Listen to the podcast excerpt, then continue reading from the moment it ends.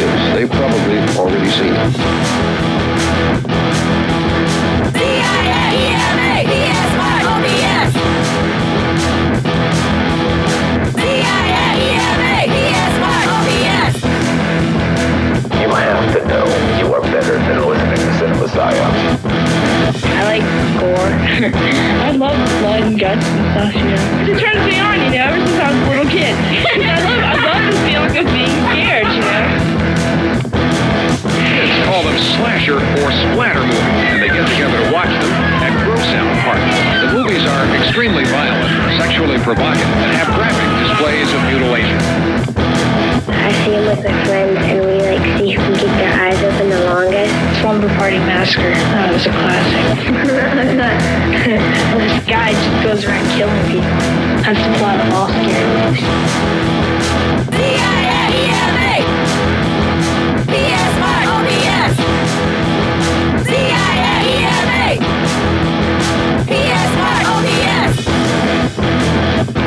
You are better than listening to Cinema Psyops. Kids get the movies from the horror section. Most of the violent movies are rated R and aren't supposed to be seen unless you're 17 years old. Others are made directly on videotape and bypass the rating system altogether.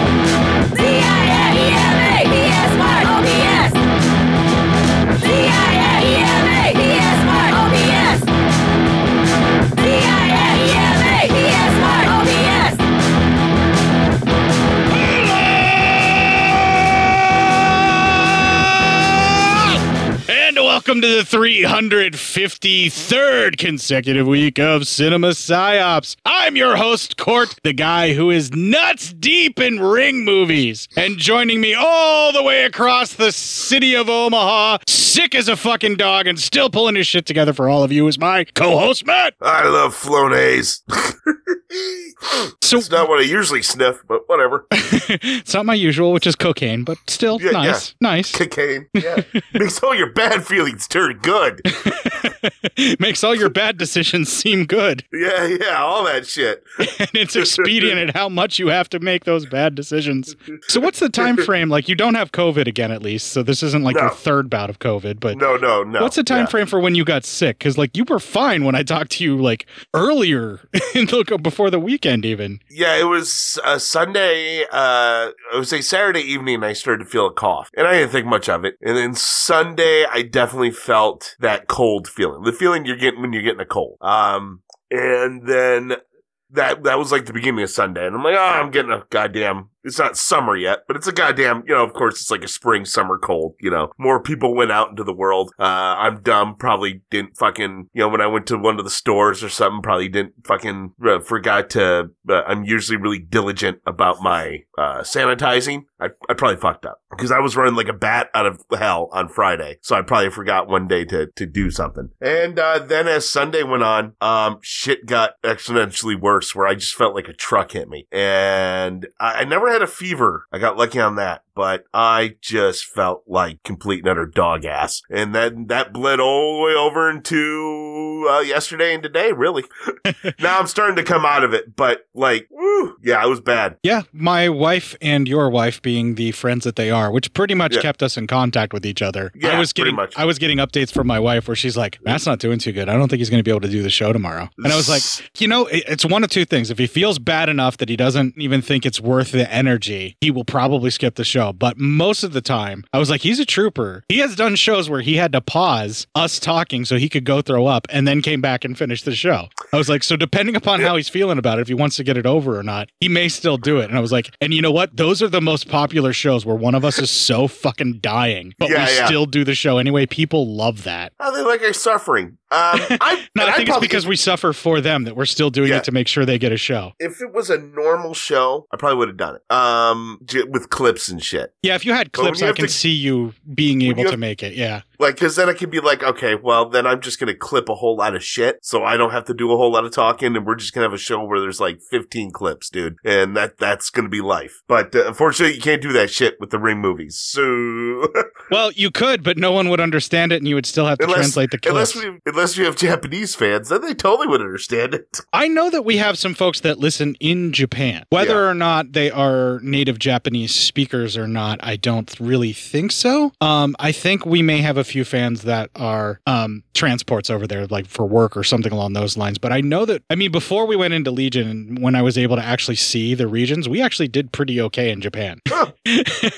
More people listen to us in Japan than any of our friends in God the Omaha damn. area actually listen to us. You remember how when we first started, like everybody checked out the show, but then Yeah. eventually they were like, "Look, we get you for free Yeah, yeah. We, anytime you're around. We don't need a show with you." we have we have to deal with you guys enough as is. I don't know why we're doing this to ourselves. Yeah, and even so much whenever we would be together in social engagements, whenever I did that sort of thing and still like pretended like I actually couldn't, you know, could tolerate other people. Uh, my wife and your wife used to like not let us hang out together because we would just start doing bits.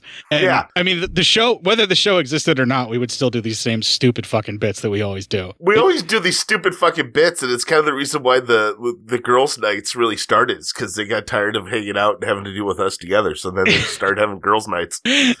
well, there's partly there's that, but then there's also just because you know they they became a lot closer of friends than Yeah. we ever were. We were mostly just pals. We're just pal. We're pal around.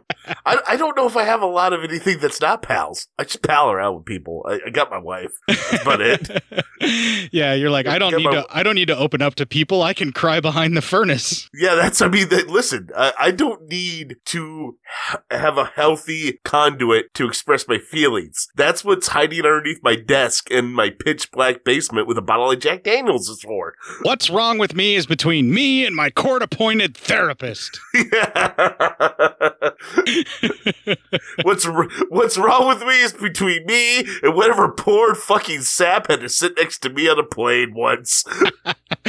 I just picture a bunch of those alternative photographies where our faces get put over uh, Yeah. the captain in airplane as he's Yeah, telling yeah. his story, and all those people are trying to end their lives. oh yeah, yeah, yeah. Well, that's where my drinking problem started. well, this week we are talking about how are we going to say this? Ring Zero, or should we just go Ringo? Uh, we got. I'm- I'm gonna say Jason wants us to say Ringo. He really does. I'm going to say Ringo. say Ringo. well, I was thinking of it as well. It's It's a Ri- yellow submarine. it's Ring Zero in Yeah. in actuality, right? Even Uh-huh. though we can totally call it Ringo. But like every time I saw the title of this movie, I'm like, wow, that must be a really serious layer of security they got there. Yeah, right. Jesus Christ, what's going on around there? That's your protection ring, Ring Zero. For those of you Yeah. out there that get that joke, you thought it was mildly amusing. The rest of you have no clue and think I'm an idiot. Well, they don't think you're an idiot. They just have no clue, and they take that as disrespect. And now they're going to come at you in a really different way. I'm gonna get ratioed even though I'm not on Twitter. You're through. Pump, pump your brakes, buddy. Listen, you using a lot of big words that I don't understand, and I'm going to take them as disrespect. that's that's the internet in a nutshell. You use a lot of big words I don't understand, so now I'm going to take them as disrespect. Is that from um, That's, Idiocracy? what the fuck is that even from? uh, the 40 year old virgin. oh, okay. And Yeah. Kevin Hart's uh, plays a bit part, and he's shopping with another guy, and the guy's like, he- he's being a really demanding customer. And the guy's like, "Hey, listen, you need to, you know, be polite and all that." And he goes, "Listen, man, you're I throwing a lot remember of that. big Yeah, words at me." I remember. Okay, I remember that that whole sequence now. Yeah, I can't much- do the rest of the scene because it's it's a lot of words I I will not use. Um, it should never use. But it's a hilarious scene with those two guys. They just go crazy on one another. Unlike a guy that would have been existing in the time frame that Ringo was released, and also when Forty Year Old Vir- Virgin was released, you're not going to say the N word. No, no. By the way, I was around in those times when these movies were released, and I still wasn't going to say the N word. So it's, it's not all, guys. It's just pretty much if you use that word, you were just a shithead. Well, the idea of edgy comedy in that time frame was essentially Yeah. be as vulgar and as offensive as you possibly can. Make sure that you are hurting as much feeling as you possibly can, and then just say it's a comedy bit. I actually love you. I guess some of That, it. that was I mean, their whole there- fucking stance. That was that Yeah. was the comedy of that time. And Yeah. I really, really hate going back and visiting movies from that era. And I really hate listening to the directors from that era bitch about how they can't make comedy movies that are funny anymore because no one wants to laugh at that. Well, it's like, yeah, Yeah. you're punching down. Fuck you. It's true. I don't, you, you know, it's it's a hard place to go. Where do, where do you go? Where, I don't know, man. We're going to get into a whole other show if we keep on this one. Right. Uh, okay. Well, I get what you mean. It's it's sometimes hard to go back to the mid to late '90s, early 2000s and watch movies that you have a fond memory of, and then it went to hell. But I can say one silver lining of that: it makes watching Caddyshack way easier because it's like, yeah, sure, I, Chevy Chase is a piece of shit, but at least he's the only piece of shit. Not everyone in the movie's a piece of shit. Well, it just depends upon how long the people that were in that movie lived and uh, how many stories are actually just haven't come out about them as well. But let's bring it thanks. back, right? Because I don't want to. thanks for setting that one up. Yeah, I don't want to punch anything down here. Yeah. Okay. And so when we're talking about Ringo, I need to be very careful about what I say because I feel like I'm punching down on a lot of these Ring sequels so far. Ring 2 really had me hoping that maybe they were going to do something special with Ring Zero, even though I knew it was going to be a prequel and even though I knew it was going to be the story that we had kind of already seen in Ring 95. You know what I Yeah. mean? I kind of was hoping for them to wow me, to, to bring something to the table that would, in fact, make me rethink my stance on prequels or premaquels or trying to reboot Quill or anything that what Ring Zero is supposed to be. Because we talked about it last week, and if everybody looks at their handy chart, they will see yes, Ring Zero is actually closer to the books because it takes place in a sh- collection of short stories called Birthday, I believe is what it was released as. And in particular, it is an adaptation of the short story Lemon Heart, which fleshes out and does more information having to do with Sadako's teenage years before she becomes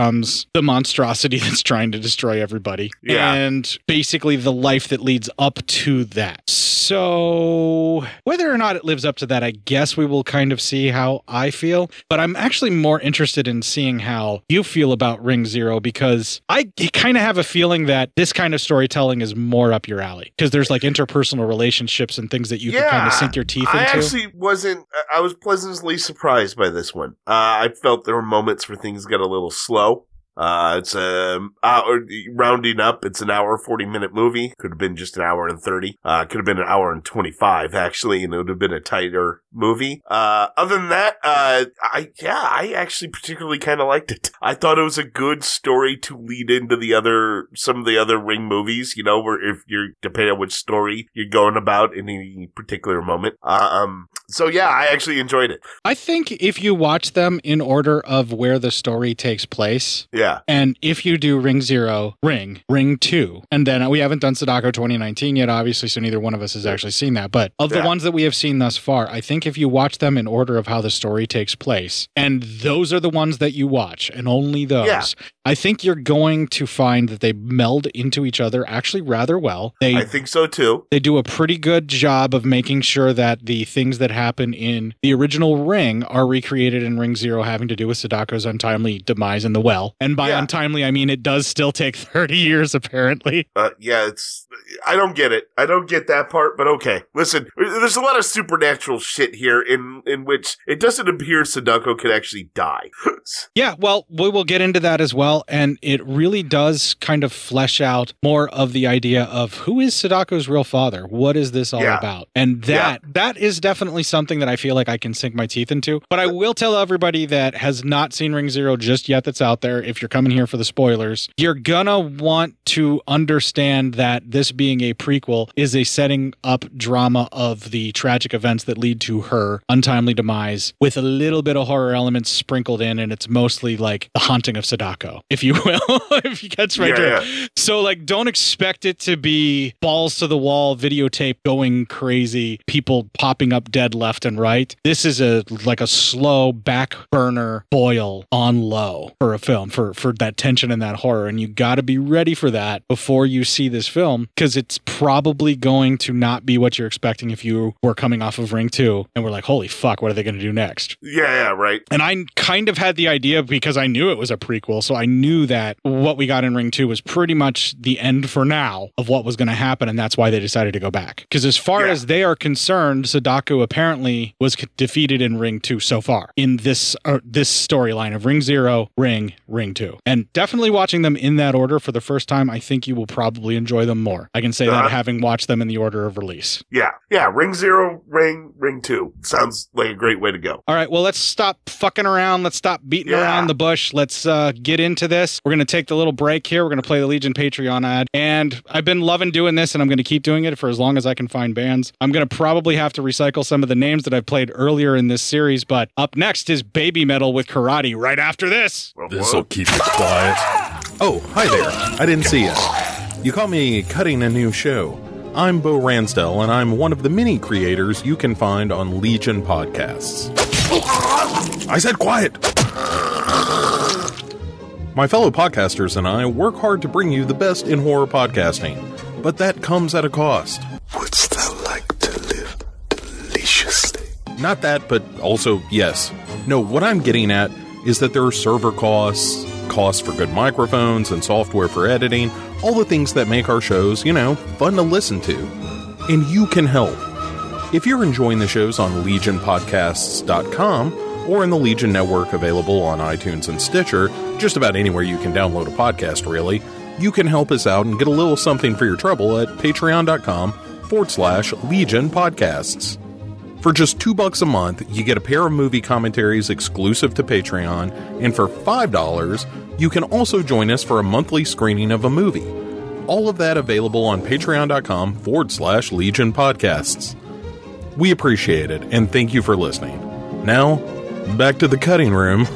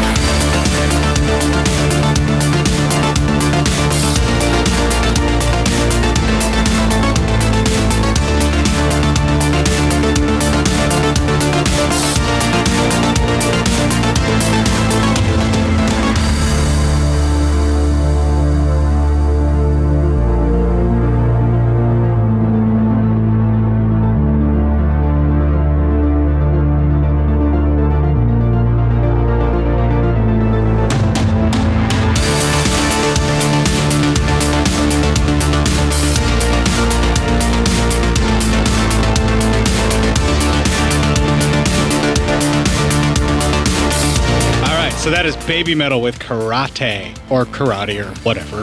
Yeah, karate. I could try and pronounce things properly, but you know. karate. I think I'll just do it like uh, DJ Sizzle from uh, Unbreakable Kimmy Schmidt and just go karate. Karate.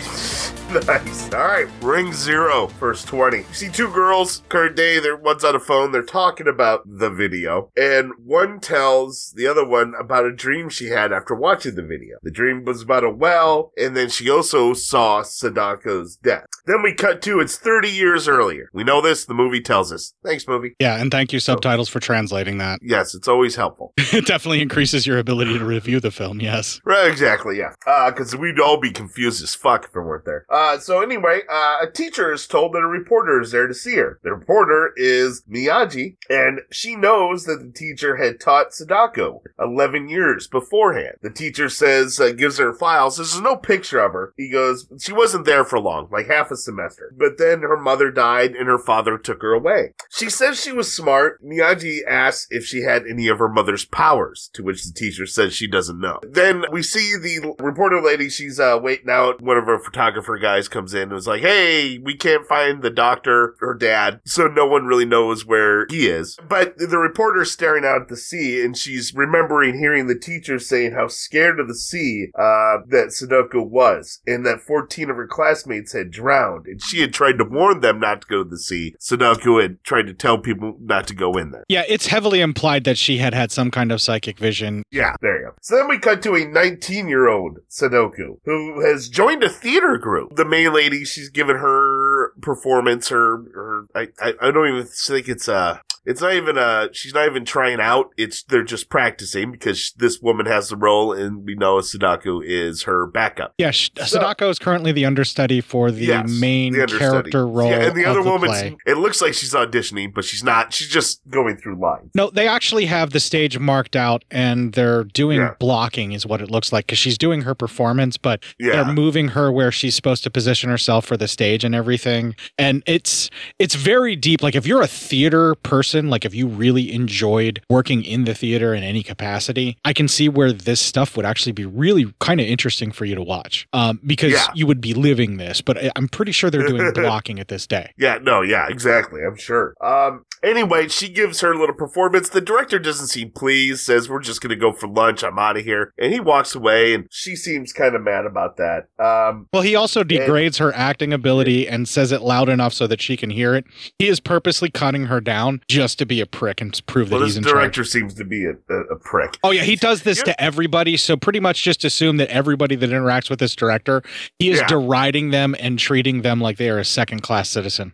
And here's here's what's really funny. Uh, directors must hate themselves because they, I've never seen any director portrayed in any movie as being anything less than the worst. it might be writers who write directors in writer- such a way. writers hate directors. Because imagine if there be a director in any movie that deals with like a play or anything like that. You're like, God damn, writers, what did we do to you fellas? You're right. You hate us that bad? Yeah, I guess it probably depends upon the director, but um, some of them definitely deserve some of this derision. Oh yeah, some of them definitely deserve it. But I'm like, God damn, all directors though. Um, Well, it is all cops, so yeah, yeah. Well, that's true too. Yeah, all cops are bastards. All directors are bastards. clip. Um, Jesus Christ. Later on, that same lady, uh, Sadako's just sitting there, minding her own business, and that lady kind of is like, why are you staring at me? That same lady who got accosted. It like breaks her down a little bit and Sadako down a little bit. And you're like, well, fuck you, lady. Here we see the cycle of abuse that happens in all creative endeavors where the top dog belittles and derides their actors and actresses, and they go on to deride their understudies. And then the understudies either just eat massive quantities of shit or find a way to hurt someone else or just cut themselves. Yeah. So, uh, three others who work behind the scenes, they're talking, and one says, like, they're all feeling the effects of Sadako. Like, no, everyone's kind of on edge lately, and ever since Sadako showed up. Yeah, she just Uh, feels not right. Everybody does seem Yeah. to be like they have headaches and short tempers whenever she's out. Yeah. Uh, later, Sadako is in a waiting room of a hospital. She sees an old woman in kimono, and then a man walks right through her. So, that's bad. She meets with her doctor, and he asks if the drugs they're giving her is helping with the visions she's having. She says yes, lying, of course. Then she says she she talks about how she's joined a drama group, and he seems the doctor's really happy that she's joined this group. It feels like something that's going to be good for her. Yeah, she seems like this makes her happy. Absolutely. Yeah. Uh, later on, we're back in the the theater, and the lead of the play, Akio, who kind of gave Sadako shit, she's walking in and sees Sadako behind uh, behind her. Uh, later on, she and another actress are talking, and she says she always sees somebody behind Sadako, but then they're not there. She doesn't know what's going on. And then she talks about this dream she has about Sadako and the well, and she's dreamed of a house in this well and all this other stuff. And the other actress looks at her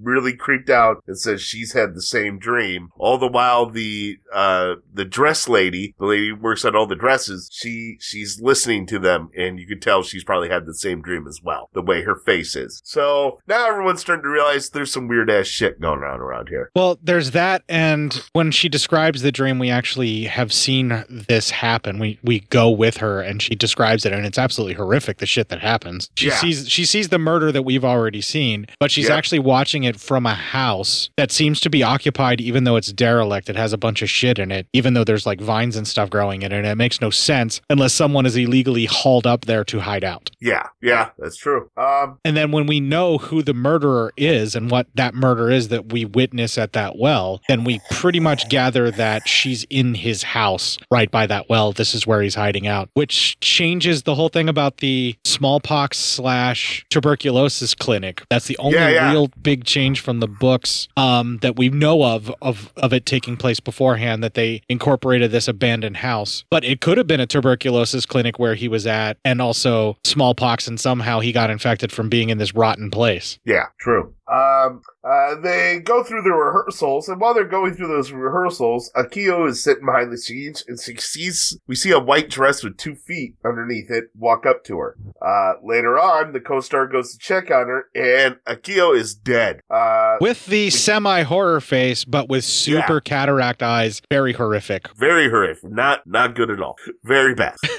Not something you want to see when you turn someone around trying to gently wake them up. Not at all. Exactly. Um, we cut to back the reporter. She's talking to Sadako's doctor, but she doesn't know that she's Sadako, that that is Sadako's doctor. She's just talking to the same guy. But she's talking to him because he studied under Dr. Ikuma. So, uh, and, uh, she plays a tape from the day that that reporter died with Sadako's mother. And there's this horrible noise on it. And they're like, "Mm, that noise was not heard by anybody there, only on this tape. Yeah, it then sounds like the type of recording that Sonic Youth wouldn't even use. yeah. Then she says, uh, not only did that reporter die, but every reporter from that tape is dead. They all died early. She knows this. Why? Well, we're going to find that out later. We'll just take her word for it at this point because she has Yeah. investigated it. Yes, there you go. She, listen, man, she did her own research. All right. Probably watch the YouTube thing. It's great.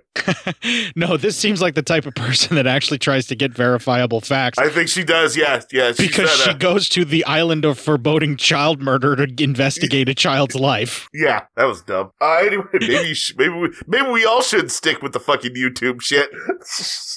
I mean, like, if you're gonna go as far in your research as to have to go to foreboding island of child murder, once you're at that threshold, you you don't really see the line as you cross it, I'm pretty sure. yeah, yeah, I guess not. You're you're blown over the line completely. and that's where your YouTube searches is really going to get you is the forbidden island and the foreboding island of child murder. Yeah, right. Uh, so then we cut back to the play and we're having a team meeting and they decide the director decides Sadako is going to take over Akio's role. Peeps are really mad about it. But the sound guy tells uh, uh, the Sadako to really ignore all of them. Sound guy's trying to be a, a good person. He really likes Sadako. That ends the first 20 minutes. You get the feeling that fucking director is skeezing on his actresses and he treats them like shit so he can neg them into doing what he wants sexually. You're goddamn right he does. Okay. I mean, that's, that's, I, that's a feel, that's the same feeling I got already. Well, like I got it right here, and then I was proven right about it, basically, like within the next Yeah. 20 minutes. But like, I got it when I first saw him. Yeah, the way he negs that first actress basically is like he is very clearly ripping her And down. then and everyone even like said shit. that since Sadako showed up, their relationship had soured. So they were already having a relationship. That was even known to everyone else. Yeah, it So- wasn't being hidden in any way, shape, Yeah. or form. Yeah, that's totally what's going on there, and it's really fucking gross and Yeah. really Yeah, kind of hard to watch nowadays. Yeah, Yeah, yeah, he's a giant piece of shit. Yeah, and he's unrelentingly disgusting, and he will get further unrelentingly disgusting. But I will say this at the first 20 minute mark uh, for everyone, just so they can relax. Thankfully, even though this story takes place in the time frame and in the context of the books, any sexual assault you may have heard us talking about in the 95 movie, not here, not present. No, nope, nope, no assaults here. Maybe implied gross misconduct on the behalf of some of the gentlemen towards Sadako, Yeah. but not really directly shown on screen, at Yeah. least. So we are saved from that aspect of it. Yeah. So far, the most horrific thing was the way that that lady died. And we're starting to get the idea that we're supposed to be on Sadako's side, and the horror we're going to get is she's the victim here. And I have a really hard time with that in this first 20 minutes, like being able to sympathize with her because of all the horrible things she does later. Yeah, yeah. I mean, but oh, I mean, you want to feel, but uh, yeah, I mean, it's, it's like almost a Marvel job with their villain. It's like, ah, fuck, yeah. I mean, I'm supposed to root against you, but shit, you got a point. yeah, when you start realizing just how right Magneto might have been, like you really Yeah. start to worry about your own mental health. Li- listen, listen. When when when a th- when a digitally fucking done Thanos is talking on a movie screen, you start sitting there and you find yourself nodding, and you go, "Fuck no, you're not supposed to nod to that." yeah, you gotta ask, answer some questions. How long have I been living in this world? Maybe is it too much for me? Yeah, I think basically what I said earlier, this first 20 minutes really drives that point home. If you watch this first before you know just how dark it's going to get and how horrific Sadako's vengeance for how she was treated is going to get, you will enjoy this film significantly more. I think there are two things currently working against the benefit of the film for me in viewing this in the 20 minute mark. One is that I already know just how horrible Sadako gets and just how much fucking evil she perpetuates on the world. That's the first thing. And the second thing is there is not very much horror for watching this immediately following the release of part two for me. Like I'm really starting to feel like, oh my God, I'm not going to get very much, if any, horror at all. Now we get a few moments that really kind of are like little morsels, but you don't really get full on, full blown balls to the wall horror with this. You get a general sense of disease and discomfort and just people really slowly starting to be like frogs in a frying pan that is just slowly heating up before they realize they're being burned or cooked. Exactly. Oh yeah. Yeah, that's basically what we have with this movie. And this first 20 minutes does a great job of giving you just enough stuff and also letting you know that that's the kind of story you're in for. So if you're not in for it here, maybe come back later.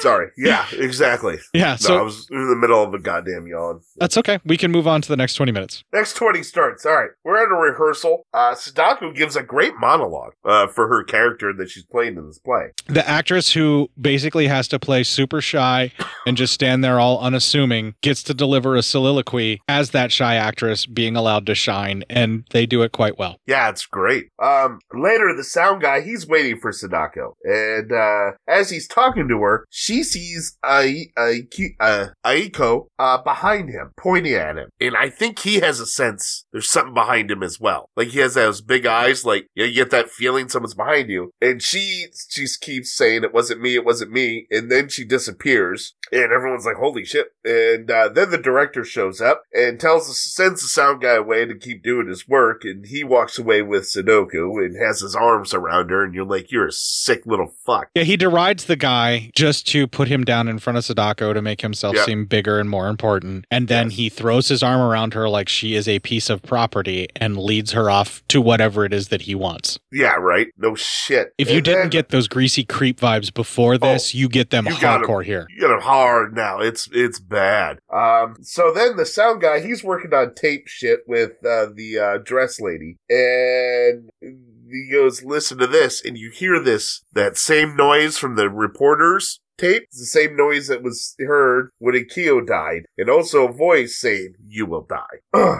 so then later, uh, the is getting real creepy with Sadako, looking at a picture of her mother. She asks him to leave, and he doesn't. He sits next to her and says, "Hey, I, I, I can make you famous." Uh, then there's more rehearsals happening. Later on, the dress lady, she's hemming Sadako's dress for her, and the, all the other ladies are like, "You don't have to do that. She's just understudy." And like, no, she's the actress now. And they're like, "Well, you better watch out out for her and the sound dude because they're getting a little too close. Because I think Dress Lady is kind of with sound dude. Yeah, Uh, I think you're right. yeah. Uh, she's then alone and she's working, and we see a lady on white with the legs again. She's walking behind her, and then that dress lady passes out. When she wakes up, there's no she she doesn't have Sadako's dress anymore. She's wondering what happens. She's walking around. She finds the sound guy, and then they both find Sadako standing there with the dress. The dress lady yells at her, tells her she's like the worst, and you know nothing like this ever happened, you gotta leave. And so she she gets the hell out of there. Later on, Sadako and the sound guy they're kind of hanging out, and she tells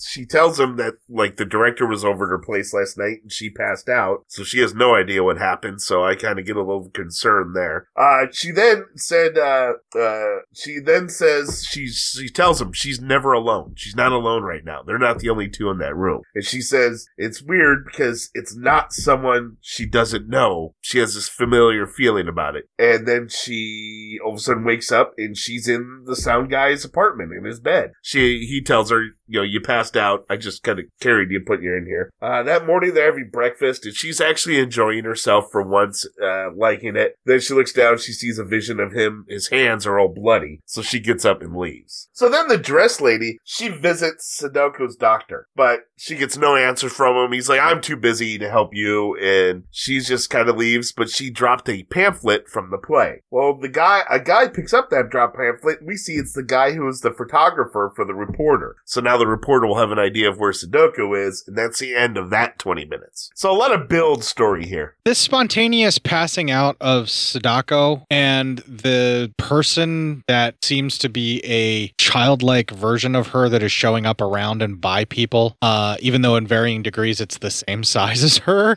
Sometimes, sometimes it's not. It just depends upon who's seeing what.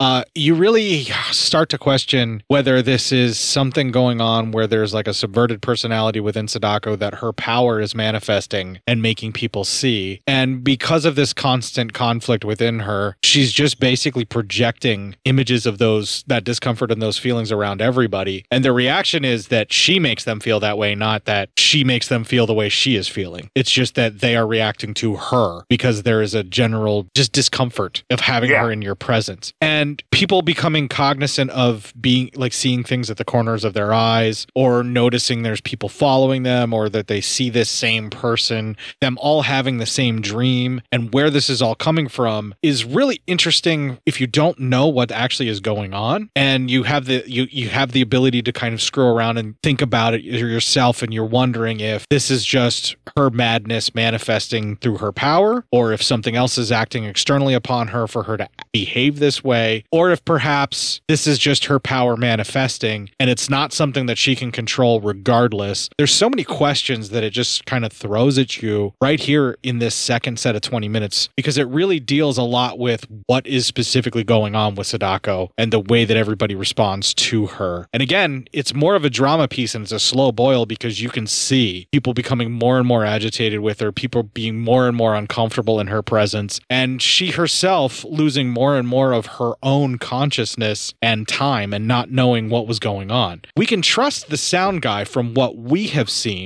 so far, narratively speaking. He seems to be on the up and up. So when he says that he just put her in his bed so that she could sleep because she went unconscious, you believe him that she's okay. He also appears to be the only one who doesn't have dreams about her like that or feels uncomfortable around her. Yeah, and also the projected person stands around him as though they are protecting him more so than they are harming anyone else intentionally to protect Sadako from them, whatever that is. And we're assuming it has something to do with Sadako because it very much looks like Sadako from the well, the white dress, bluish kind of skinned girl. But it's Yeah. the younger version or a younger girl of her in some cases as well. So we're not sure exactly what's going on there. There's a lot of plates that are kind of spinning, but it's essentially this. All the weird, eerie shit that's happening is either Sadako's power and Sadako's doing it subconsciously because she's working through some trauma, or it's Sadako's power, which is becoming more and more prevalent as she gets to this age, and perhaps it's growing beyond her control. Either way, it's really hurting at people around her and making her the target of a basically a crowd of fucking villagers with pitchforks. Yeah, pretty much. I mean, it's like, I, well, yeah, yeah, and she has very little outlets now for friends. It's one. And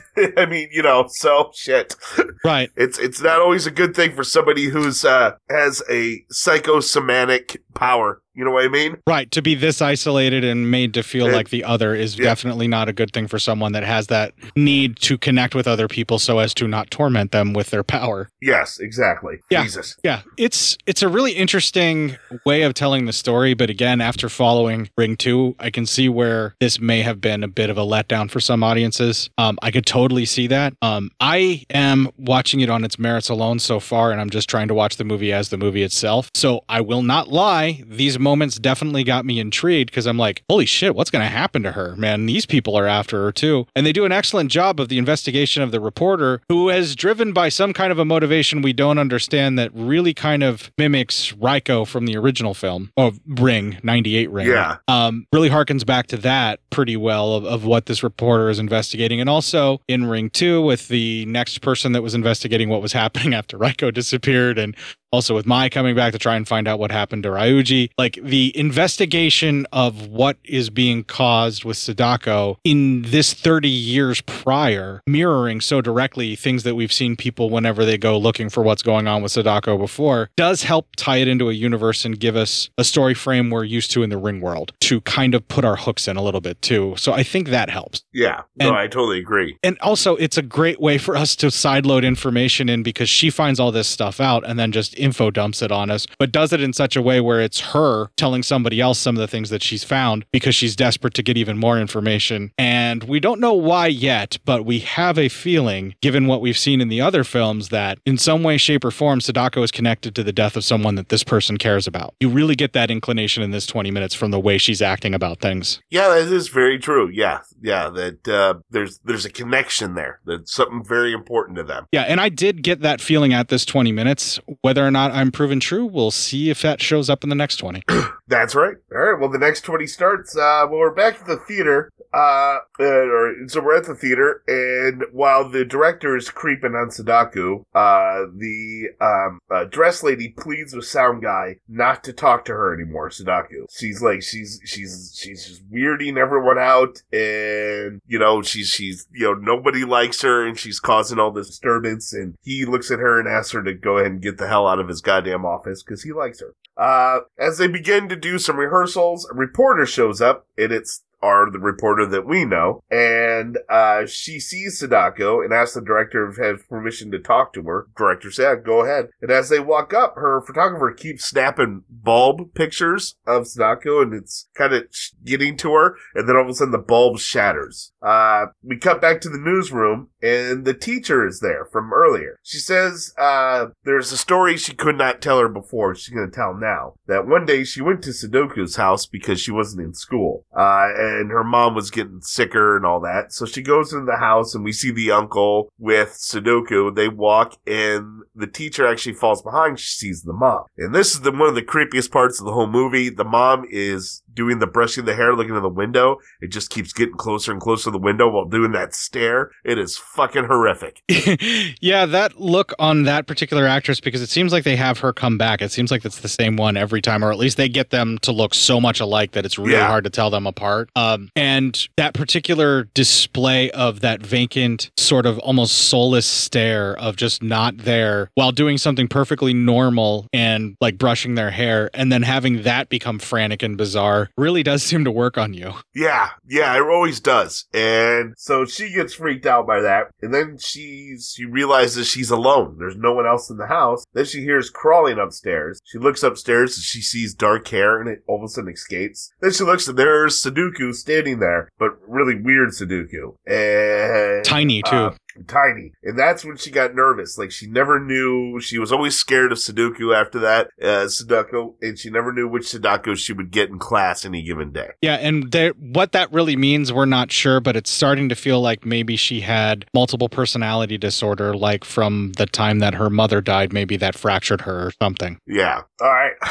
so then they're developing photos, and we see all the cast faces are all blurred, all distorted. Kind of like if you watch the video, they're all cursed. Yeah, they've pic- been marked in some way, shape, or form. Then the reporter asks about her picture, and her picture is normal, except for the fact that all the dead reporters from Sadako's mother's thing are in the background of her photo of that she's in. They're all that hanging out with her. good. Yeah, that's Yeah. So we get the feeling that the person that she cared about, be given that she's a reporter, may be all of these reporters who are now dead. Apparently, Yeah.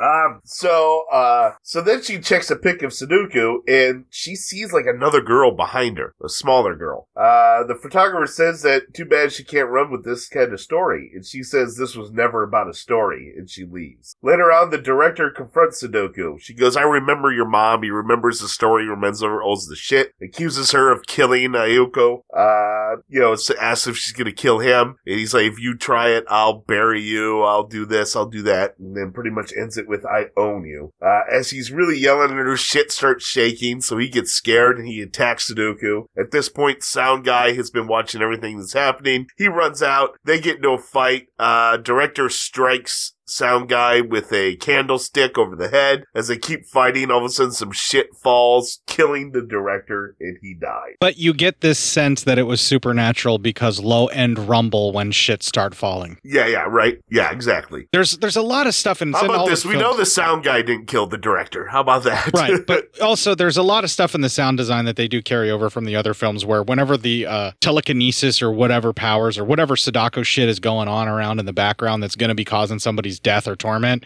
you get this yeah, yeah. like yeah. it just slowly builds and then they they increase the the frequency that it happens to like fuck with you even more or sometimes they just do this low end rumble that they just move around the speakers real fast it's fucking terrifying and awesome Yeah, yeah, right. It's fucking awesome. they, regardless of whether or not any of the other films were good to you or not, the sound design on all of them, even in Spiral, it did some moments like that that were really cool. So Yeah, some good sound moments in this, especially if you got a good sound system or you're wearing headphones. yeah, if you got a 2.0 mix and you're wearing headphones, it's definitely going to fuck with you a little bit too. They did an excellent job for this Arrow Video Blu-ray set that we watched for these films so far. I will give it that. Yeah. Um. Then we cut to uh. Well, then no, I'm sorry. Then they uh Sadako takes the sound guy to her doctor to check out his head, and the doctor's like, "Yeah, that's it's bad cut. It's it's bad." Um. Then we cut to the news lady. She's opened up a locker, and the pic. There's a picture of the reporter, the first reporter killed at that thing, and of her. Apparently, that was her fiance. The first reporter killed at Sadako's mother's thing was this lady's fiance. They've been And telegraphing that it was someone she very much cared about. Yeah. Um, I think it's a little cliche to have it be a fiance, but it makes sense that reporters would meet and fall in love too. Yeah, yeah, right. And then uh, she brings out a pistol. So Highly illegal in Japan, FYI. yeah, yeah, that's not something that you see a lot of. There's yakuza that are doing time just for carrying, man. Yeah, Like a lot of time. Like I, I don't know They- how severe the punishment is over there, but I know like modest gun laws and sensible gun laws are definitely something that Japan Yeah. is all about. well, yeah. I mean, no shit, and that's a good thing. Uh, Yeah, because when you got the opposite of that, you got what we got. Yeah, that's fucking super, and it? That's just nightmare inducing on its own. Uh, then the news lady calls the dress lady and says she needs her help. Then we cut back to the hospital. The sound guy tells Sadako that he will confess to the director's murder, much to Sadako's dismay. As they're holding one another, he realizes he says, Your hands are hot. She goes, Yeah, I- they have been for a while. Back in the waiting room, Sadako's just sitting there, and the nurse brings out this very old patient who's confined to a wheelchair. Sadako stands up, and the sound guy, he's up and going again. He comes out. She touches the man, and he is able to stand. Um, then we come back to the theater, and the sound guy decides he's going to hide the director's body. Um, and he tells Sadako to go get ready. As Sadako's in the dressing room getting ready, the other actors talk about how the director is missing, but the show's gonna go on. And then as Sadako leaves the room, they're all kind of just staring at her. Then the sound guy tells Sadako as they meet up that they will, after this show's over, they're gonna leave and they'll never come back. They're gonna just escape. The doctor's talking to the nurse. Sadako's, Sadako's doctor is talking to the nurse about the old guy in the wheelchair, and she tells him what happened, and so he goes running out of the room. Then we see the reporter meets up with Dress Lady and gives her an envelope. Something's in it, and that's the end of that 20 minutes. Going into the next. I think they definitely telegraphed the whole reporter was Yeah. the fiance thing by the time we actually get to the reveal. And I think we did a pretty good job of not exactly saying it, but then saying what it felt like they were implying. Um, Yeah. And it really kind of didn't need to wait this long. I mean, we're like basically like 60 minutes in or 50 ish Yeah. minutes in. At this point, and I'm really feeling the runtime, and I'm wondering where they're going with all of this. And I can see your statement about you know trimming out a good 20 to 25 minutes of this and making a nice lean straight story this feels like your pilot episode to bring you into a series like if you did the ring story in a series from the time she's a teenager all the way to when the curse happens and all of that kind of stuff i can definitely see where this stuff would definitely be important because you're pushing all of this backstory and basically setting up just how bad it's going to get as you increase the tension as you increase the amount of damage that this other Sadako that they keep hinting at, which we don't know whether or not it's an external one or one that just lives in this other Sadako's mind that she is projecting. We're still not sure about that yet, but this level of intrigue and this buildup that they're trying to do definitely would work better in a like limited run series. Yeah, um, like I said, there's a lot of rehearsals that probably don't need to happen. Um, Unless you're a person that loves the theater, which very clearly this director of the actual film Yeah. does, because they spend a lot of time giving you detail of just how the theater- theatrical arts are performed over there. So for that alone, the first viewing, I was able to sort of just sit back and enjoy, and not, Yeah. it wasn't really that big of a problem. But yeah, I don't disagree with you. Um, for the story that they're trying to tell, they spend a lot of time in the rehearsals, and it just doesn't really feel like it's moving your story along. It just feels like it's someone who clearly loves the theater and wanted to make a film there. yeah, that's yeah, I, I'm with you. Um, And there's nothing wrong with that. It's just that no, it's it, just it, felt it made this movie go a little bit longer than it needed to. Right. It's there's nothing wrong with that, but the problem is that the story that they need to tell and the story that they want to tell are currently in conflict with the amount of time they're spending at both. Yeah, no, I agree. I'm good Um, here.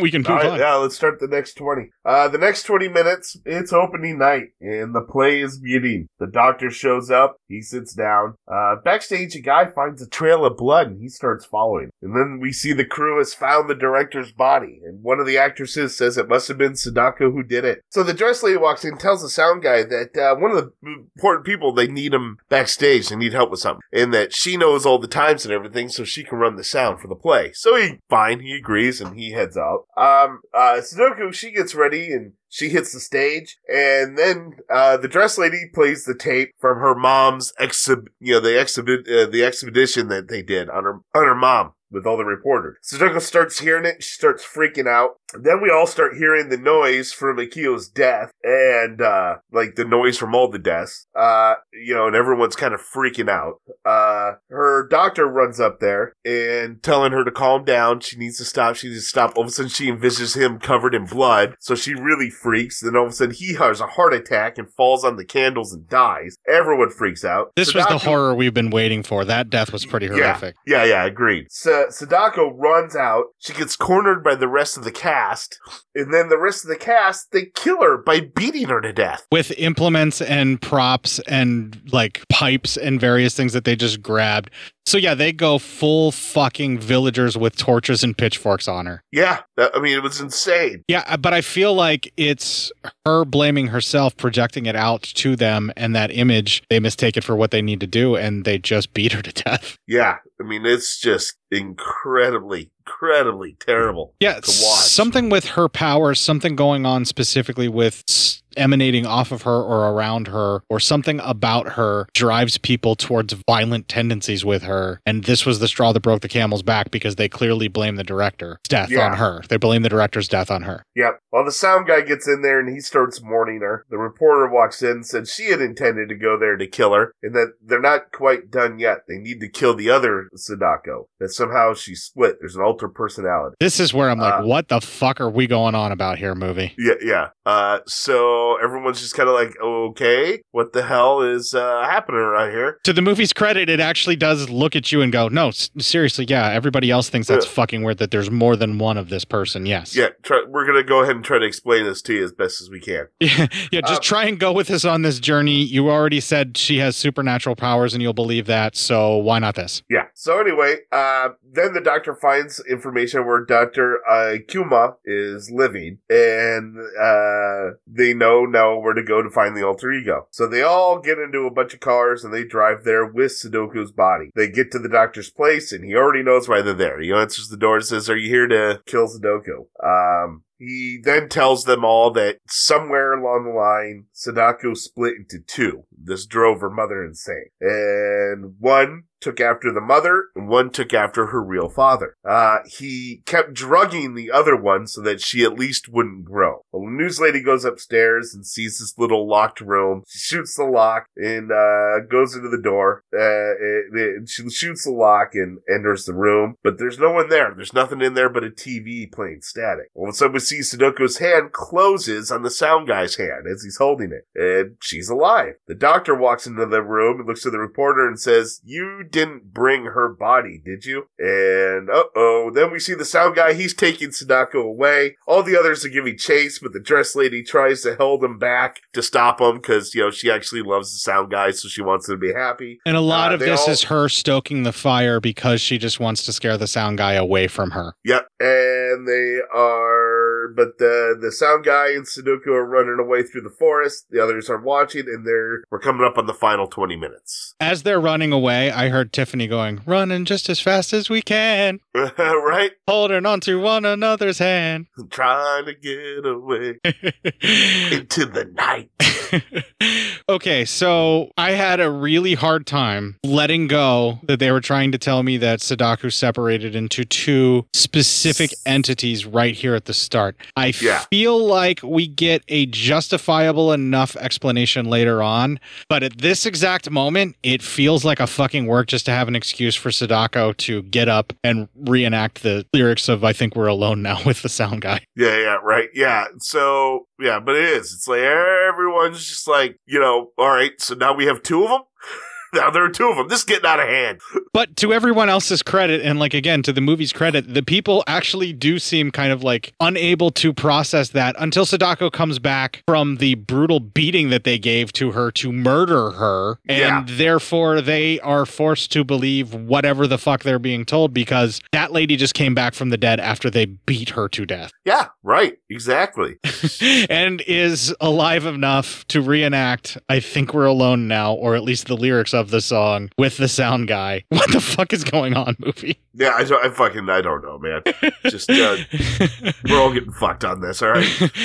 listen, just go with it, motherfucker. All right, we're listen. You were fine in believing that a little girl's spirit could come out of a TV and kill you after seven days after watching a videotape, right? Yeah, but revenge and hate. Yeah, I'm just saying. I know the I know the power of hate and the drive of revenge. I know that power. I can understand how something like that could survive death. But someone Yeah. coming back from the dead because there's a split version of them and the way that they're throwing this all at me at once and the way that all of this comes to a head, it's like they're trying to jam pack what should have been a probably bigger focus of the movie and not the theater stuff into the last 20ish minutes of the film. Yeah, I think no, exactly. I, I think it's the film's biggest failing, and it really had a hard time for it to win me over after it did this because I was ready to hit the eject button and I was like, oh my God, this is ridiculous. Like, I had all this goodwill built up in the first 50 minutes, and I was willing to let the movie go and do its thing and tell the tale that it was going to tell because I knew it was leading to something or I felt it was leading to something. And when this gets revealed at the, you know, right up to the end part, like the, the final third of the film is about to be revealed, whenever this hits, it takes away all that goodwill that was built up for me. And I'm really kind of like needing something to happen to win me back over. So let's see if they do it.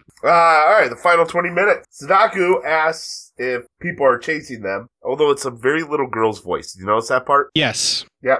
Uh, and the sound guy's like, yeah, they are. And then it's back to Sadako, regular Sadako, is, is she's back. And she's like, all right, well, you need to get away from it. Just leave, go, save yourself. We need to go. Uh, and she kind of stumbles away from him. And then we see another little Sadako out there in the field. So there's two of them. Yeah, the one that was apparently stunted with growth by drugs. I'm not sure how that Yeah. works, but I probably took the same, and that's why I'm so short. Yeah, see, that's, uh, what my penis did. So anyway, um, wow, way to sideload that one in there. That was Yeah, good. I had to. I, I mean, I was like, okay, well, that was a good. That's that's a good knock on myself, but fuck it, that's just too entertaining, so I better do it. Um, You'll cry behind the furnace about it later. yeah, it's fine. It's fine. I'm just gonna hide underneath the desk, turn off the light. It's good. It's okay. It's okay. Um, so then uh, Sadako gets to the edge of this cliff, and she looks up, and the sound guy gets there, and he sees two arms, like small arms, wrap around Sadako's waist, and then we get some weird eye shit, and then the film goes all sorts of grainy, like you're watching it through a videotape. The sound guy looks, and we see this isn't the Sadako, he knows because all the hair's in the face, but he says, I love you. And then all of a sudden we hear him scream. Well, the mob's in the forest, they all hear the scream. The doctor in his office feels like something happened. The peeps, uh, the mob in the goddamn uh, forest are kind of there. And then all of a sudden we see uh, Sadako's walking through the forest and they start screaming and then dropping dead. Screaming and dropping dead. This is like jam pack all the horror within five minutes of just mass death. They were Yeah. really hoping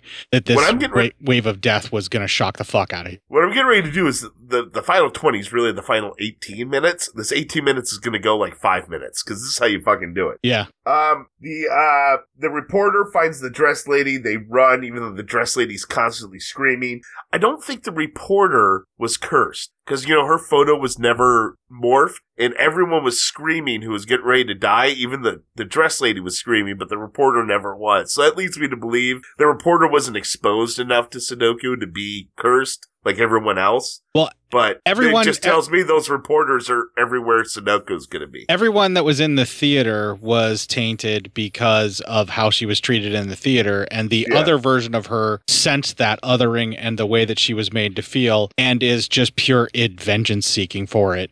And the reporter never did that to Sadako because she was respectful to her and made her feel safe even while she was interviewing her for the most part. Yeah, we see the doctor. He's now out looking for Sadako in the forest. These two find a spot in a shack to hide, but Sadako finds them, is like doing that creepy, creepy walk thing, old jagged walking and shit like that towards him. Yeah, the ghost walk with the hair down. Yeah, the honorary on. The reporter lady still has her gun. She kind of looks, she kind of looks. The doctor's running. He hears two gunshots. He finds the shack. He goes inside. He sees that the reporter actually shot dress lady and then shot herself to save themselves from Sadako's raid. does it really save you, or does it just basically get the job done for her? It could be either one, but maybe it's just not giving her the satisfaction of killing you of, you know, you know, taking a quick bullet rather than, you know, dying of fear. I think that's what it is. Yes. Ding, Yeah. ding, ding. Uh, the doctor then finds Sadako, only this time she's back to normal. Probably because, you know, she rage killed everyone who was out there. Now she's done. Like the Incredible Hulk, Bruce Banner's back. Either that or the one that is in control now is the one that we're used to, or the sweeter side of her. Yeah. Well, later on, Sadako, uh, the doctor gives her a little something to help her calm down, and she asks the doctor who her real dad is, and he's like, hey, that's a silly question to ask. Then she starts not being able to breathe and stumbling, and she asks what's going on. and He's like, this has to end now. It was time to end this. She literally claws her way out of the house she's in, falls to the ground. She's crawling to the well. He picks up this blade and brains her, then tosses her in into the well. And then all of a sudden she wakes up and uh, she's back in Sound Guy's apartment. And he's looking down at her. It's like, hey, you were, you were, you were dreaming. And she seems so happy. And she looked up and feels the sun in her face. But that sun is coming from the well. She's still in the well. She looks up just enough time to see it get sealed. She screams. Roll credits.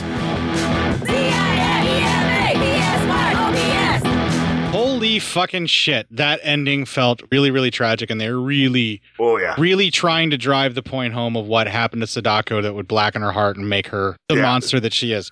So the idea is that all incarnations of Sadako so far have actually been right because she was evil all along, but there were two versions of her. So she did get to lead somewhat of a normal life when they were split apart and have somewhat of a happy life or as much of a happy life as she could where they were separated. And they isolated the one that was more apt to use the power and be evil. But somehow, even though they were separated and isolated, they were still connected psychically. And the one was basically projecting her will through the Sadako that everyone knew and was attacking people that made her feel uncomfortable and made her scared because I'm sure those those emotions were being transferred back and forth in the feelings of whatever, you know, that they were able to sense each other with their powers. However that's supposed to work, I, I suppose. The film doesn't really explain any of that to you. They just basically make you fill it in on yourself, like for yourself on your own. Yeah.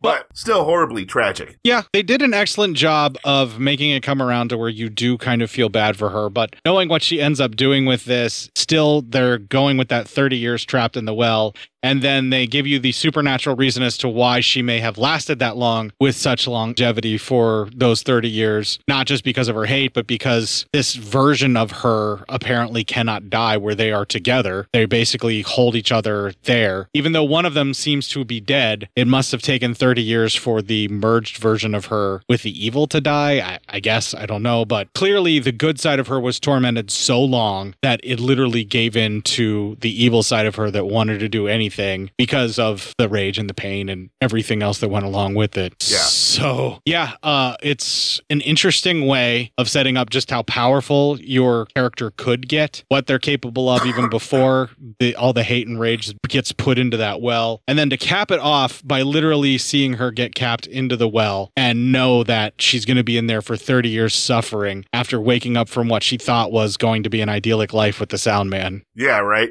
This ideal. Well, I mean, any sort of happiness.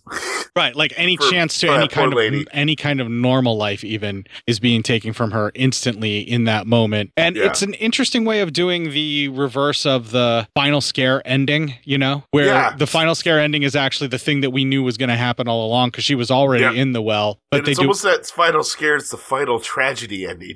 well, yeah, and it's also like a fake out, is what I'm getting at. Like, you know how like they have like Jason pop out of the lake and drag her down, but you know, she still turns up and is okay Oh yeah, it's true. in Friday the 13th. You know, she's like, oh, he must still be out there. And then looks Yeah, directly yeah. into the camera. It's one of those kind of fake outs. But in this case, it's something that we knew for sure was going to happen anyway. We just didn't think we were going to see it. That's true. Yeah, yeah. like, we knew she was going to be so, like sealed in there, but we never saw it in any other version of the flashback, other than maybe at the top, like hinted at, where someone looks down in the well and then you know we see it get covered. But we never actually see this, where it's her reaction to it happening until we see it here. Yep. No, it's it gives a, a horrendous backstory to this character. One of which I enjoyed. Like, like we already talked about, you could cut this a few more times, and this could have been a tight hour twenty, hour twenty five minute movie. You know what I mean? Yeah, or just a really nice hour 15 pilot, even. And then we get into the rest of the story for what's going to happen in Ring 1. You know, like Yeah. where you tighten up all of the Ring story that we have seen so far in Ring 0, Ring, and Ring 2. You tighten it all up into a limited series. You could get probably a six to seven or eight episode a- arc, you Yeah. know, with about 45 ish minutes to maybe an hour max in some of them. And you basically, you could probably do what we got here close to about six hours of movie. So you could probably do like a four or five episode tight arc if they're over an hour each, like an hour and Yeah. 15 each, somewhere around there. I think you'd have a really great four episode arc of a limited series with this. Yeah, I agree. I totally agree. And uh but with that said, I think it told a tremendous story to lead up to Ring in Ring 2. Uh it again makes you feel sympathetic for what is ending up to be the char- the killer in Ring 1 and Ring 2, but you have to understand that now she's just going and causing people to suffer who had nothing to do with her suffrage. So, once you once you perpetuate your trauma onto other people, you stop being the victim. You start being the monster and the one who is starting to hurt. Yeah. Yeah. Yeah, you have to stop hurting other people, and then we can talk about healing you and then punishing your tormentor. Yeah. Yeah, exactly. well, you you name your tormentor, and then we'll start working on you. But you got to stop tormenting mm. others first. Yeah, it's time to get ready for healing. yeah, I I really did feel a lot of the othering and the accusations and just that whole outsider vibe of just how long are they willing to tolerate this thing that they don't know that is among them that is Sadako. I really Yeah. enjoyed that aspect of it. I thought that was really well done. Uh, but it's not necessarily the movie that I was. Well, I knew I was going to get something like that, but it's not necessarily the movie that I would want as my third entry in a series like we got here, where we're getting a prequel. Um, however, watching them in the actual order of the story, like we have talked about, I think will greatly increase your enjoyment of Zero. Yeah, I think so. And also, I think it does, like we talked about, it bookends the ring really well with Ring Zero, Ring One, Ring Two. Those tales all put together give you a complete story of Sadako's evolution. And I really enjoy the idea of going and watching them in that order eventually. And I probably from here on out will always watch them that way if I'm going to Yeah. watch them all. If I just want to watch the ring and get scared so far, I'm just going to Ring Two. Yeah, because Ring 2's fun. Yeah. Now, and I could see, and I, I don't think I'm ever really going to do this, but I could see me possibly doing Ring Zero, Ring TV 95, Spiral, and then the ones that follow Spiral all together as a series. But considering where Spiral goes and how far afield it goes, uh, um, in, in even the actual book that I really didn't kind of like that that change of story venue, and I did Uh-huh. I had a problem with the change of story venue in some of the other ones, but they gave me enough things to hook into that still feels like that universe that I'm okay with, where Spiral completely changes things for me. So I don't know if I'm ever going to go that route. You know, I think I'm just going to be doing Ring Zero, Ring One, Ring Two, and let's be honest, I'm just going to go probably straight to Ring Two most days when I want to watch one of these. Probably, yeah. It, it, gets you a quick fix. right. It's in, it's out. It's fucking brutal. It gives me tape moments. It gives me all sorts of weird shit. And the sequence in the hospital alone definitely fucking rocked my world. So there's that. That's my highlight so far of these. Um, we're going to be moving in next week, and it is Sadako 3D. So 2012. So now we have to forget everything we've learned from Ring Zero and then Ring Two. Yeah. We technically are going to go Ring One, Spiral now. Can you remember all the events of Spiral off the top of your head? Yes. Yeah, kind of. well, if everybody can, you can go back and listen to our episode. And I swear I'm not going to put that whole review in here just to remind everybody and bring them up. And I won't bring up the chart and we won't discuss the chart. But just remember, Sadako 3D is closer to the books because it is an adaptation of the sequel book that follows up from Rasen and picks up after Loop. So we ignore Loop, that whole virtual reality world, and we're going straight to the novel S. Oh, all right. Well, then, let's go for a ride, motherfucker. You have anything else you want to say about the movie before we cut this episode short and get you back to your sick bed? yeah, no, I, I think I said everything I need to say. Again, I thought, you, you know, all in all, I, I would say good movie. Good movie, but I'm like you. I'll probably, if I need a quick fix, go to two. Yeah, I think so as well. Um, I do recommend at some point, if you can do it, sit down and watch Ring Zero, One, Two, and I Yeah. think you're going to find the most enjoyment out of the series that way because that leaves you off with two, and two being the final film that you watch, that leaves you with such a fucking high and such an amount of scare that you're gonna have a good time. Yeah, I agree. Totally agree on that. And with that, let's play the ending show promo for Legion, and we will come back with the band Brats. If you enjoyed this show, then make sure you check out the other great shows on the Legion Podcast Network, like Cinema Psyops, Cinema Beef, Devour the Podcast, Duncan and Bo Come Correct, Exploding Heads Horror Movie Podcast, Friday the 13th, Get Slayed, The Helming Power Hour, Hello, This is the Doom Show, Hero Hero Go Show, Kill the Cast, Underwater Kaiju from Outer Space, Jerry Hates Action, Legion After Dark, Mental Health, Obsessive Cinema, Discourse, Pick Six Movies, the podcast by The Cemetery, the podcast on Haunted Hill, the Psychosemantic podcast, Rick Radio, House of Wax, Dude Looks Like the 80s, Rabbit and Red Radio, the Shadecast, Short Bus Cinema, Two Drink Minimum Commentaries, the VD Clinic, Who Will Survive Horror Podcast, and Witch versus the Doomsday Clock. With such a wide spread of shows, there is guaranteed to be a niche for you to fall in love with. Horror, politics, movies, books, sex, music, commentaries, health, video games, kaiju, action, news, comedy, and opinions that would most likely get you killed in some parts of the world. We are proud to bring you some of the best podcasting in the world. Check us out at www.legionpodcast.com, iTunes, Spotify, Stitcher, YouTube, and any other dark corner of the internet where podcasts can be found.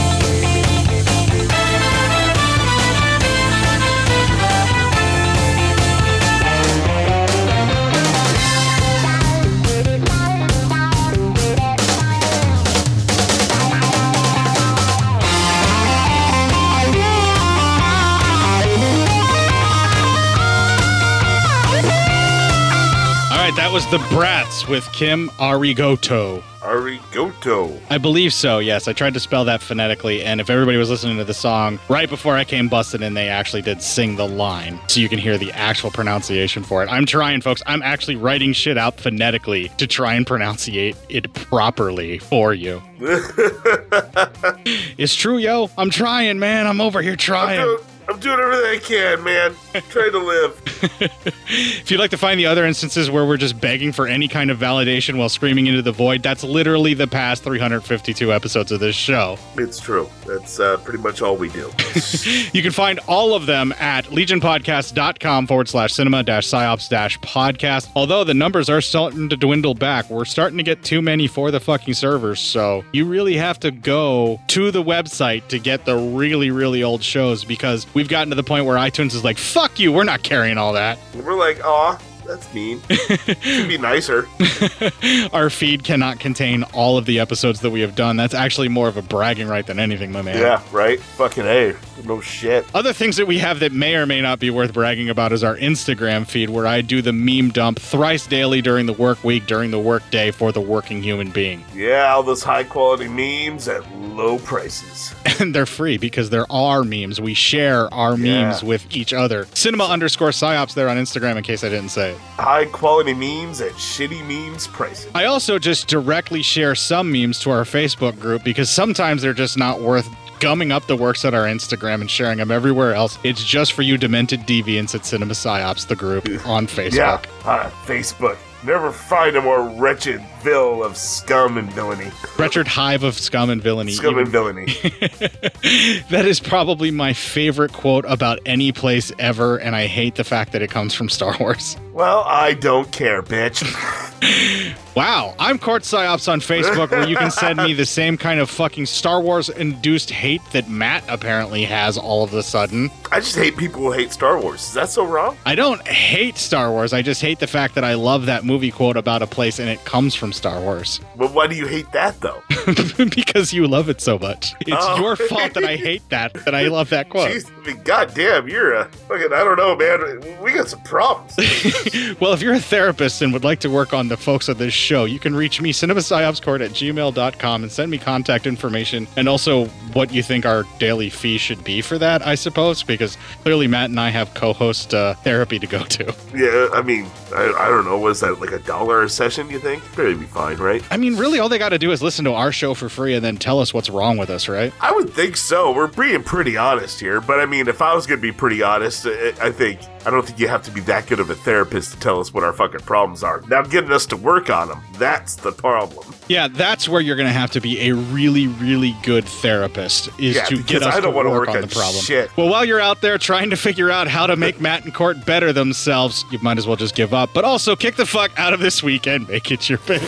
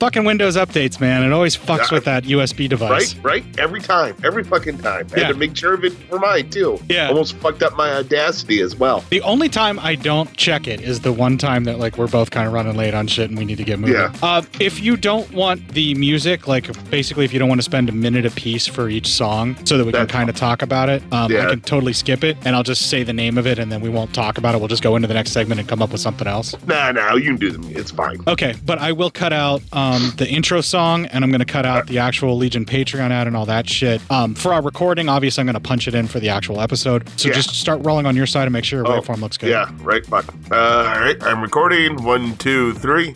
Everything's looking great. All right. So your waveform's looking good. You're you're all rolling and uh, ready to go. All set. Got your tissues, all that shit you need.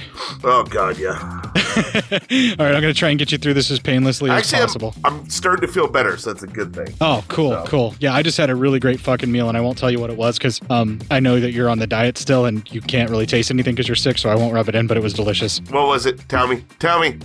It was a uh, pork loin um, that was wrapped in applewood smoked bacon and smothered in like this um, apple barbecue sauce kind of thing. Oh, it's like a pre-made yeah, it is thing. good. I baked it. You know, I and we didn't had do too mashed bad tonight. potatoes and stuff. We were bad tonight. I had lasagna, so I'm gonna. That's usually how it goes, right? I can't. I you know I'm sick. It's not like I'm gonna stick to a fucking diet.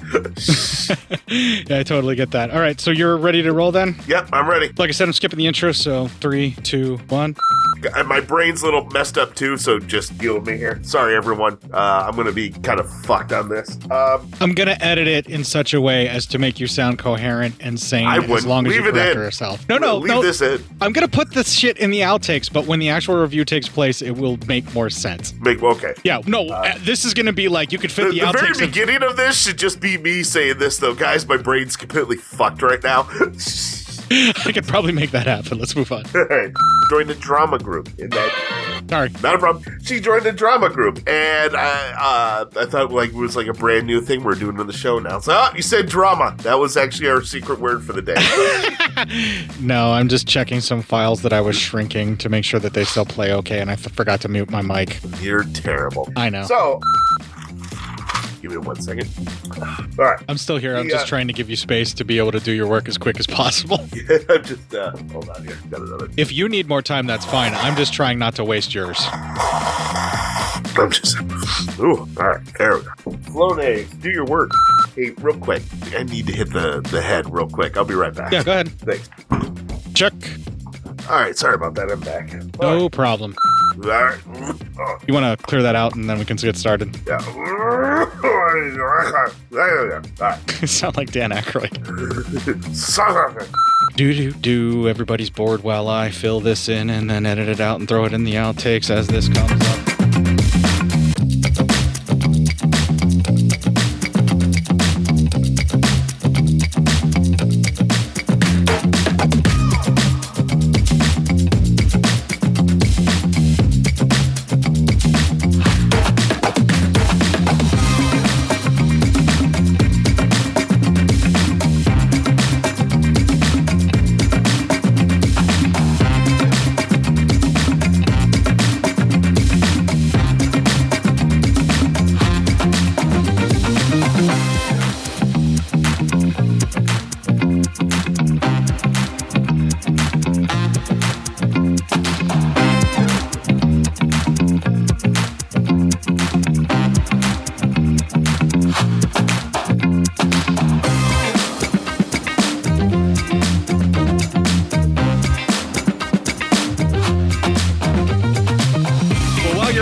Trying to figure out how to make Matt and Court better themselves, you might as well just give up. But also kick the fuck out of this weekend. Make it your bitch.